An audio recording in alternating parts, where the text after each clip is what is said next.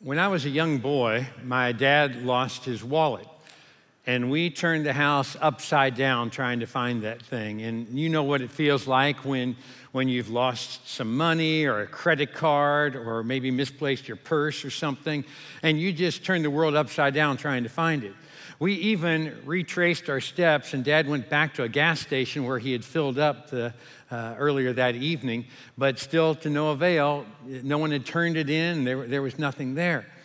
But the next day in the afternoon, there was a knock at the door, and my dad went and opened the door, and there before him stood a young mom and her young child, a young boy, beside her. And she looked at Dad and said, "Are you Sam Stone?" And he said, yes, I am. And he glanced down and he saw that she had his wallet. And he was elated. He said, "Oh, I can't believe you found it. Where in the world was it?" She said, "Well, I didn't find it." She said, "My husband found it. He cuts through on his way to work, and he works the night shift. And he cuts through a gas station, and he saw it there on the ground." And Dad said, "Well, I went back there to see if someone may have turned it in, if maybe I had dropped it there." She said, "Well, he didn't turn it in because he didn't really trust the workers there. And so this is the first opportunity that we've had to bring it back, but we wanted you to have it back." And Dad was so excited. And he said, "You know, would you all wait right here?" He said, "I want to go get you some type of reward." And he started to leave the room, and the woman stopped him, and she said, No. She said, I don't want any reward.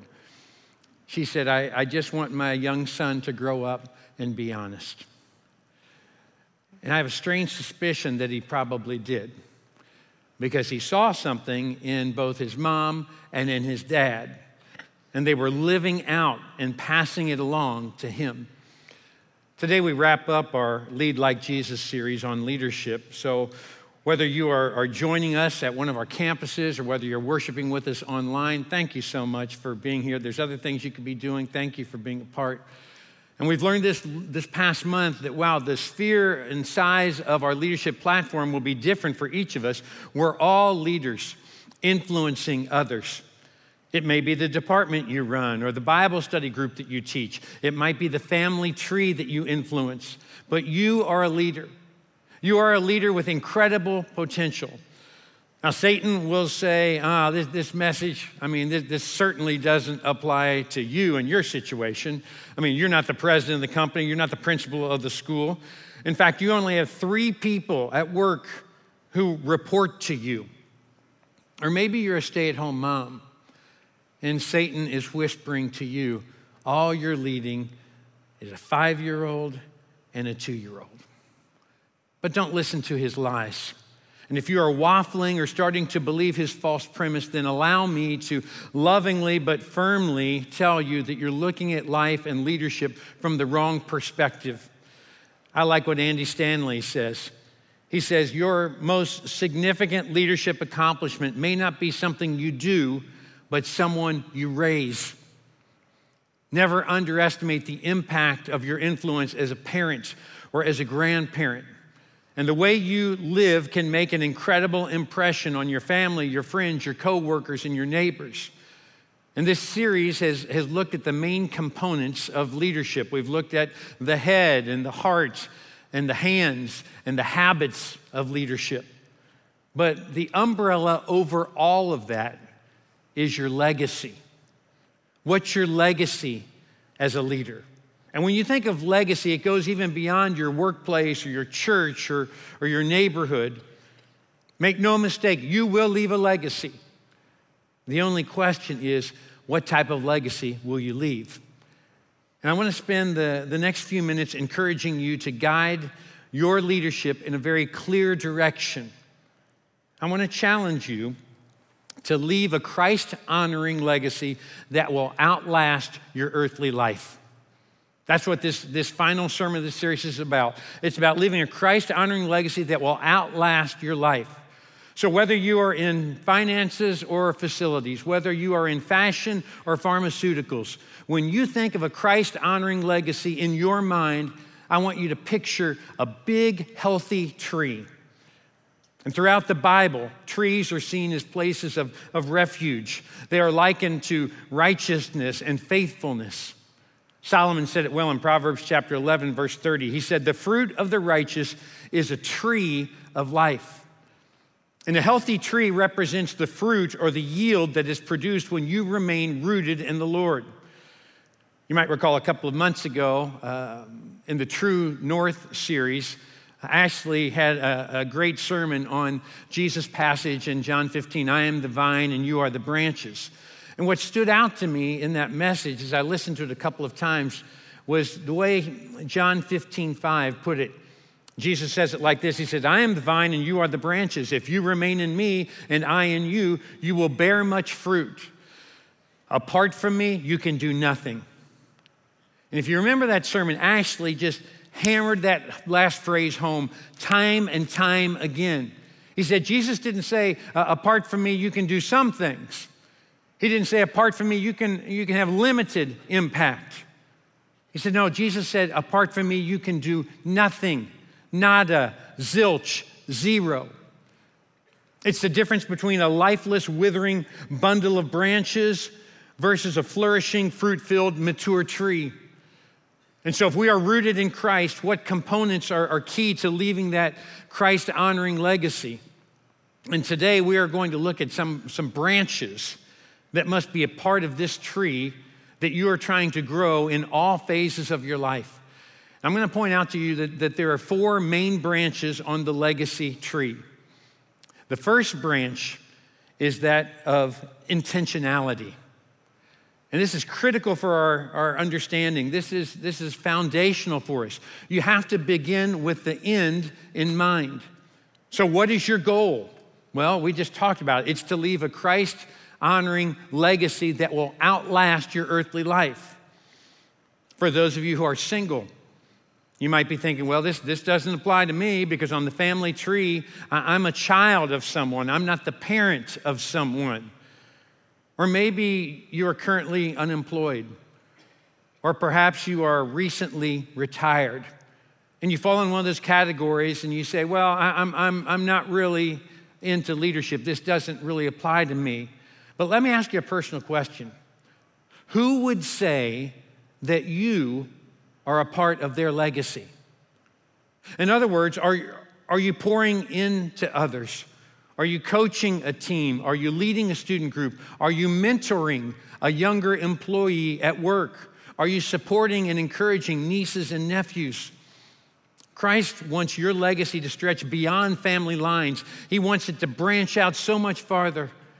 And Jesus was always reminding people of his mission and keeping that in front of them, his sphere of influence. They all knew exactly what was important to him. We talked about this earlier in the series, and in Luke chapter 19, verse 10, where Jesus mentions and says, for the Son of Man came to seek and to save the lost. That was his mission. He taught the masses and sometimes thousands at a time, and yet he was so intentional whether he was with many or whether he was with a handful of people. He had a mission, and that steered his choices with crystal clarity. And in your company or your family, you've got to be diligent.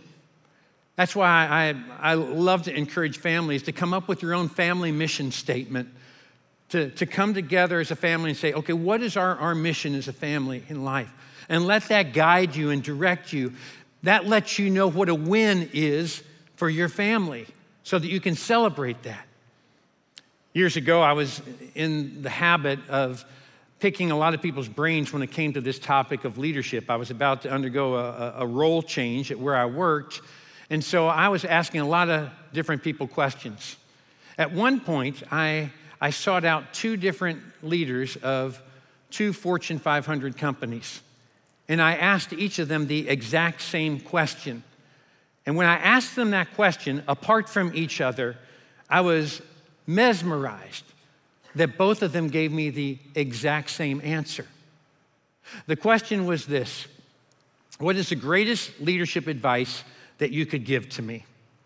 And strangely, apart from each other, in separate settings, at different times, both gentlemen said this: keep repeating the mission. Keep repeating the mission. When you think people are sick and tired of it, when you think they've got it, when you think that everybody knows it, say it again. Keep repeating the mission. So with that in mind, let me remind you, CCV, of what our mission is. Mark Moore talked about it. Let me remind you again so that it finds a home in your heart, so that you can leave a Christ-honoring legacy that outlives you. Here at CCV, our mission is to win people to Christ, train believers to become disciples, and to send disciples to impact the world. We say the phrase, win, train, and send. That's what constitutes a win for us. And if that happens through your loving and leaning in with others, then we will celebrate, because that is a win for the kingdom. The branch of intentionality ensures that you will keep repeating the vision so that you can keep advancing the vision. And that clarity keeps a church, a company, an organization, even a family aligned and reduces the chance of mission drift. What I'm saying is, you can't accidentally back your way into a Christ-honoring legacy. It won't happen by accident. You've got to be intentional. And if we are, we can grow this flourishing legacy tree through our leadership. But we'll need to develop another branch as well. And that branch is the branch of humility. And Jesus was certainly driving this home on a regular basis with his closest followers. This would be another distinctive of his leadership legacy, that the way to the top is to serve others at the bottom. Jesus says in Matthew chapter 23, verse 12, "For those who exalt themselves will be humbled, and those who humble themselves will be exalted." Perhaps you've been watching the World Series. It's a pretty exciting one. It's tied 2 games to 2, and watching it has reminded me of Reggie Jackson, the Hall of Famer that used to play. He played a long time with the Oakland Athletics, but for a short stint, he played for the Baltimore Orioles. And when he played for the Baltimore Orioles, at that time, Earl Weaver was the manager. And Earl Weaver had one rule for his players, that no one could steal a base without first being given the sign from him in the dugout. Of course, as you can imagine, this was an affront to a temperamental ego like Reggie Jackson. And one time Reggie Jackson was on first base and he took his lead off and he took off for second base and he slid in and he barely beat the tag. He hadn't gotten the signal from Earl Weaver. He just chose to do it on his own. And as he stood up, he brushed the dirt off of his jersey and he smiled and he glared in the dugout and stared right at Earl Weaver. After the game was over, Earl Weaver said, "Reggie, I want to talk with you and let you know why I didn't give you the steal sign." He said, "At the plate at that time was Lee May. He is our second strongest power hitter next to you. He had had great success against that pitcher. But when you stole second base, that left first base open, and so they intentionally walked Lee May, negating the power of his monstrous bat."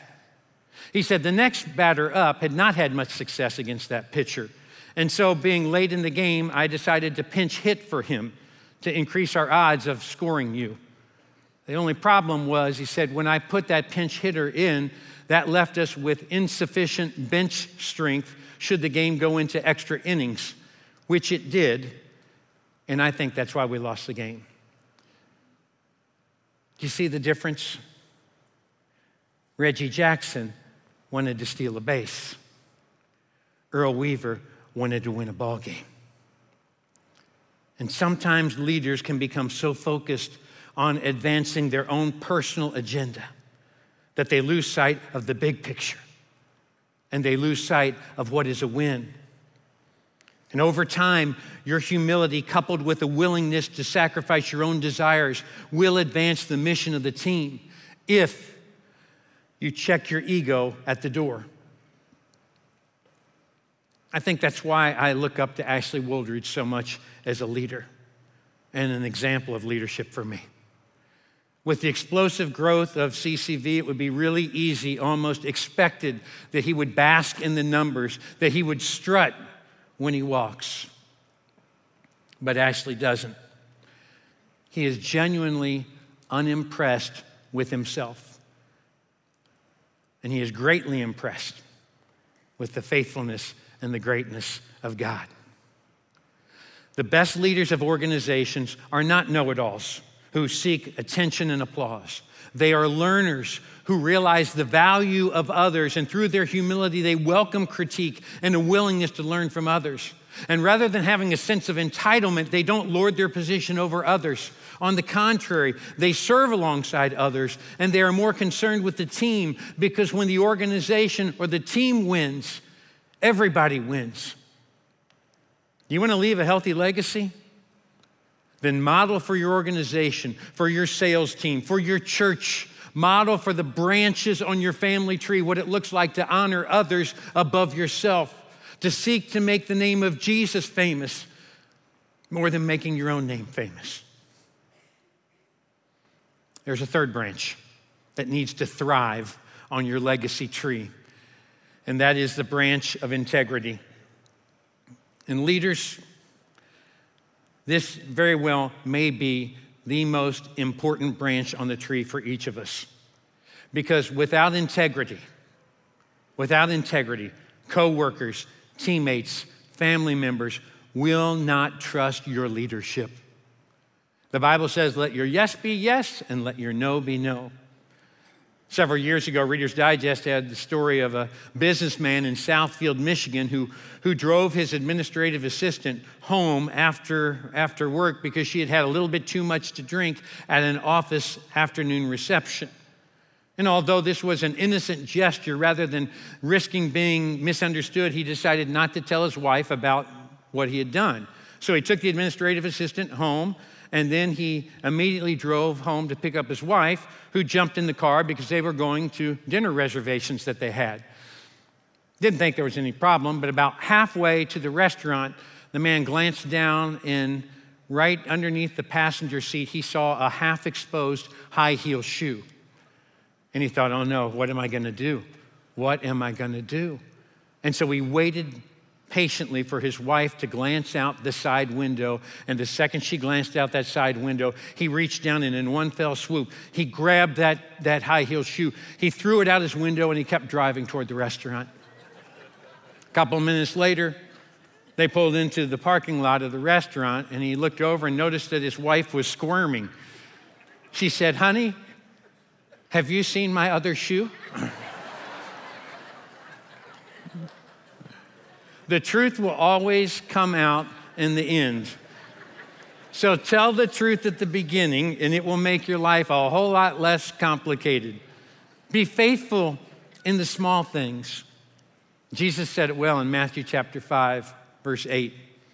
He said, blessed are the pure in heart, for they will see God. If you always tell the truth and speak from a pure heart, you will never have to worry about what you've said previously. You know, you are more likely to pursue integrity if you have surrounded yourself with people who share that same pursuit for integrity. And their encouragement and their accountability will help this branch grow in your life. Proverbs chapter 11, verse 3. The integrity of the upright guides them, but the unfaithful are destroyed by their duplicity. You know what the word integrity literally means? The word integrity, it means singleness of mind. It means wholeness. And so Solomon says, duplicity, which is the opposite of integrity, will destroy your life. Lieutenant John Blanchard served our country well in World War II. A woman had written in at that time and volunteered to be a pen pal with an American soldier, and somehow, randomly, she got matched up with Lieutenant John Blanchard. And so for 2 years, he corresponded with this woman by the name of Hollis Maynell. And after the war was over, Blanchard said, those letters got me through some of the darkest and some of the loneliest times of my entire life. The impact that she had on me, it's tough to begin to measure. And Blanchard even says this. He said that through the course of those years, we found that we were falling in love with one another just through those letters, even though we had never met. After the war was over, Blanchard wrote her another letter and said, why don't you send me a picture of yourself so that I know what you look like? And she wrote back and said, if what we really have is something that is truly special, then it shouldn't matter to you what I look like. They continued to correspond and they continued to write one another. And then they decided that they would get together. They would both travel to New York. They would go to Central Station and they would meet up. The plan was this, that John Blanchard would identify himself by carrying the bundle of letters that she had written to him. And Hollis Maynell would have a red rose on her coat showing that it was her. They were both anxious and nervous. He got off of the train and he was walking toward the platform and he saw a young, attractive, blonde-haired woman in a green dress coming in his direction. He immediately began to smile. He knew that this must be her. And as she came toward him, she was looking straight at him, and when their eyes met, he just somehow kind of got lost in the moment. He was so lost in that moment and feeling that connection that he didn't even look to see if she was wearing the red rose because he was so convinced. But as she came closer, he realized that she wasn't wearing a red rose. And as she started to walk past him, she glanced over her shoulder and said, "Hey, soldier, going my way?" And John Blanchard said, everything within me wanted to go her way. I wanted to follow her. I wanted to forget all about the red rose and the letters and just go with her. But then I remembered how much those letters had sustained me and the love that I felt for Hollis Maynell. So he said, mechanically and woodenly, I just kept heading toward the platform. He said, then I saw her. She had the red rose on. It wasn't what I was expecting. She was probably 15 years older than I was. Not very attractive. And in that moment, I realized that maybe this wouldn't lead to marriage, but at least it would continue our deep friendship and relationship that we had had. So I went up to her and I said, "You must be Miss Maynell. I am Lieutenant John Blanchard. May I carry your bags?" And the woman quickly responded and said, "Young man, I don't have any idea what this is about, but that woman in the green dress said that if you spoke to me, she would meet you across the street in the restaurant."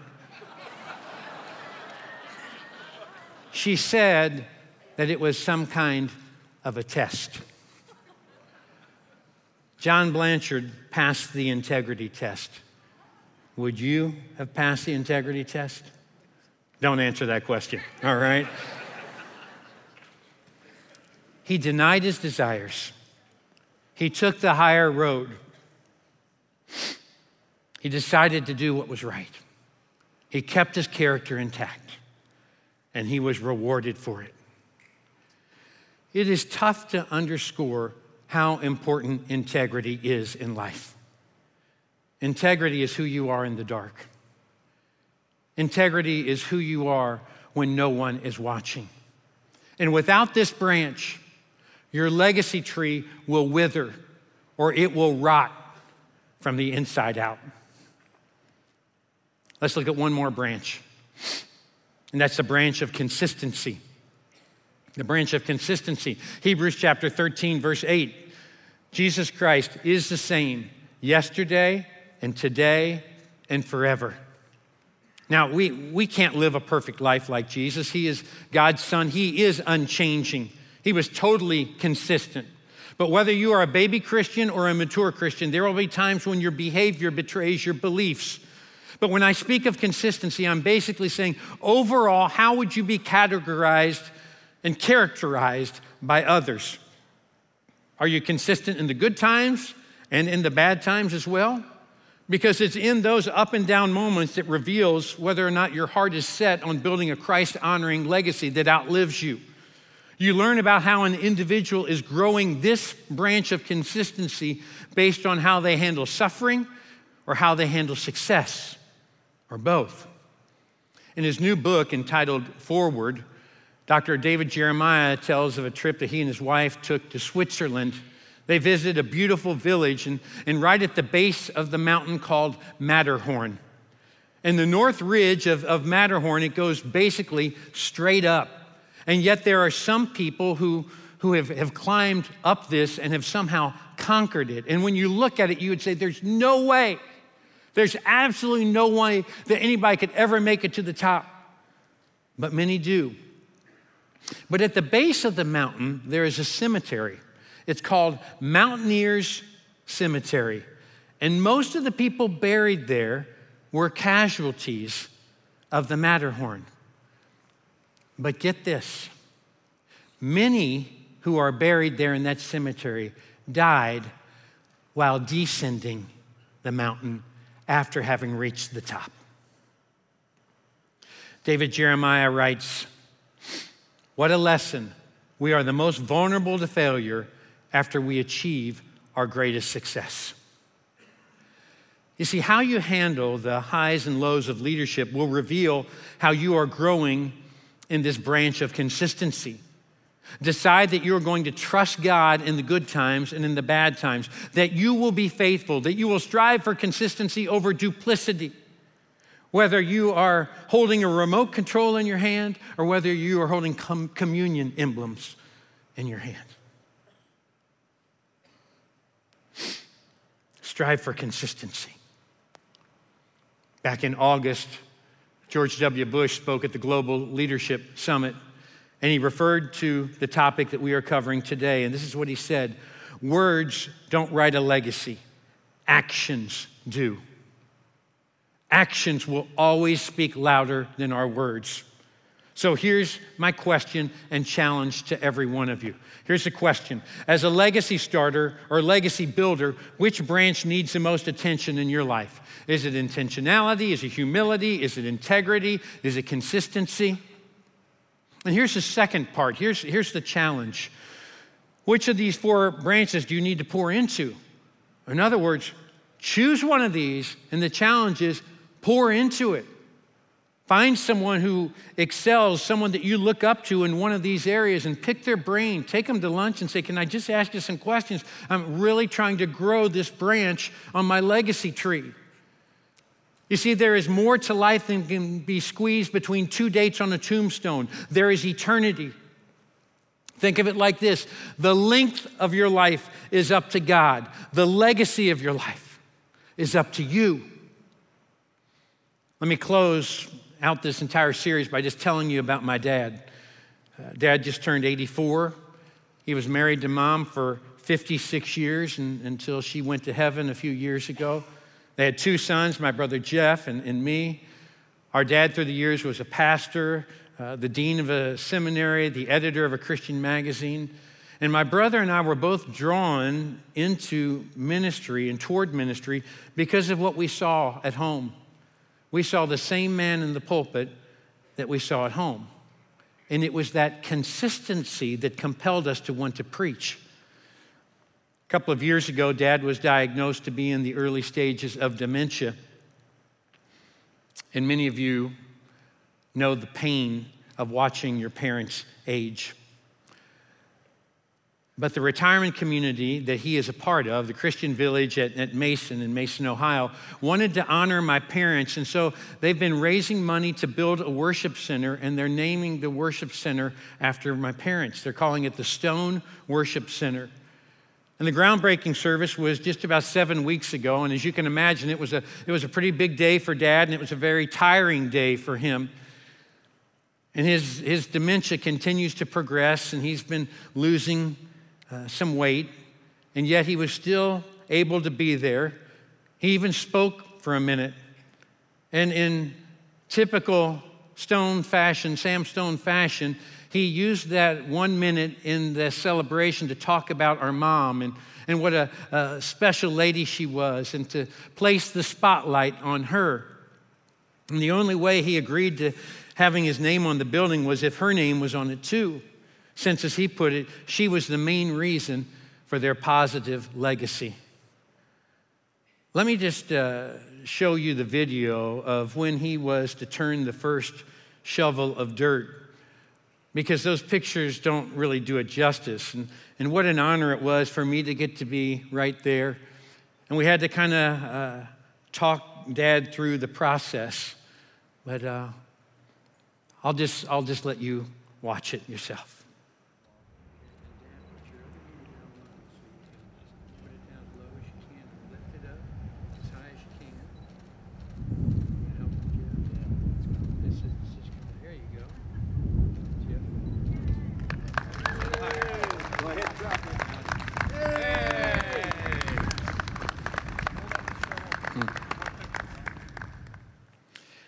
and you watch that video, and I know what you're thinking. I know exactly what you're thinking. You watch my dad laboring to lift a shovel filled with dirt, and I know what goes through your mind. You're thinking, oh, that elderly man, he is so weak. But you would be mistaken. Because when I see my dad, I see him as oh so strong. Because to those who know Sam Stone, he is like a tree that is planted by the water. He meditates on the word day and night. And while he may appear pretty shaky to you, beside him are two branches, two sons who want to be just like him in their faith and in their leadership. And not visible in that video are our spouses and his 6 grandchildren who look up to him, and his 6 great-grandchildren who love him and adore him. And in about 4 weeks, the Lord willing, there will be a new great-grandchild, and he will be aptly named Sam Stone. What are the odds?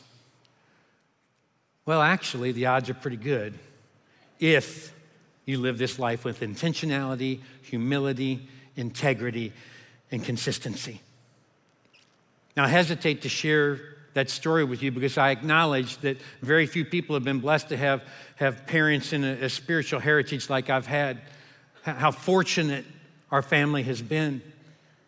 But it had to start somewhere. And you can change the direction of your family tree. If you're a first-generation Christian, or maybe you can be that legacy starter that changes the course of things.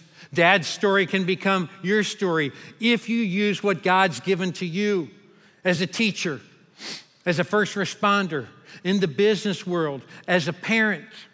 If you remain attached to Jesus, you can grow a legacy tree that flourishes with a legacy that will outlast your life. Make no mistake, you will leave a legacy. The only question is,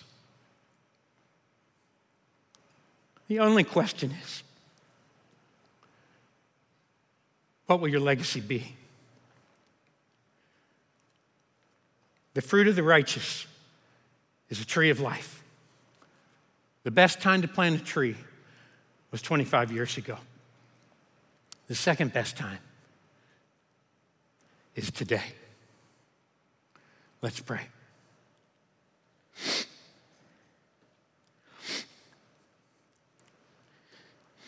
Father in heaven, these past 5 weeks, we've learned a lot about leadership. And you have given each of us influence and opportunity. May we live this life not for our names to be etched on buildings, but so that the name of Jesus will become more and more famous. And may the legacy that we leave honor Jesus Christ. It's in his name that we pray. Amen.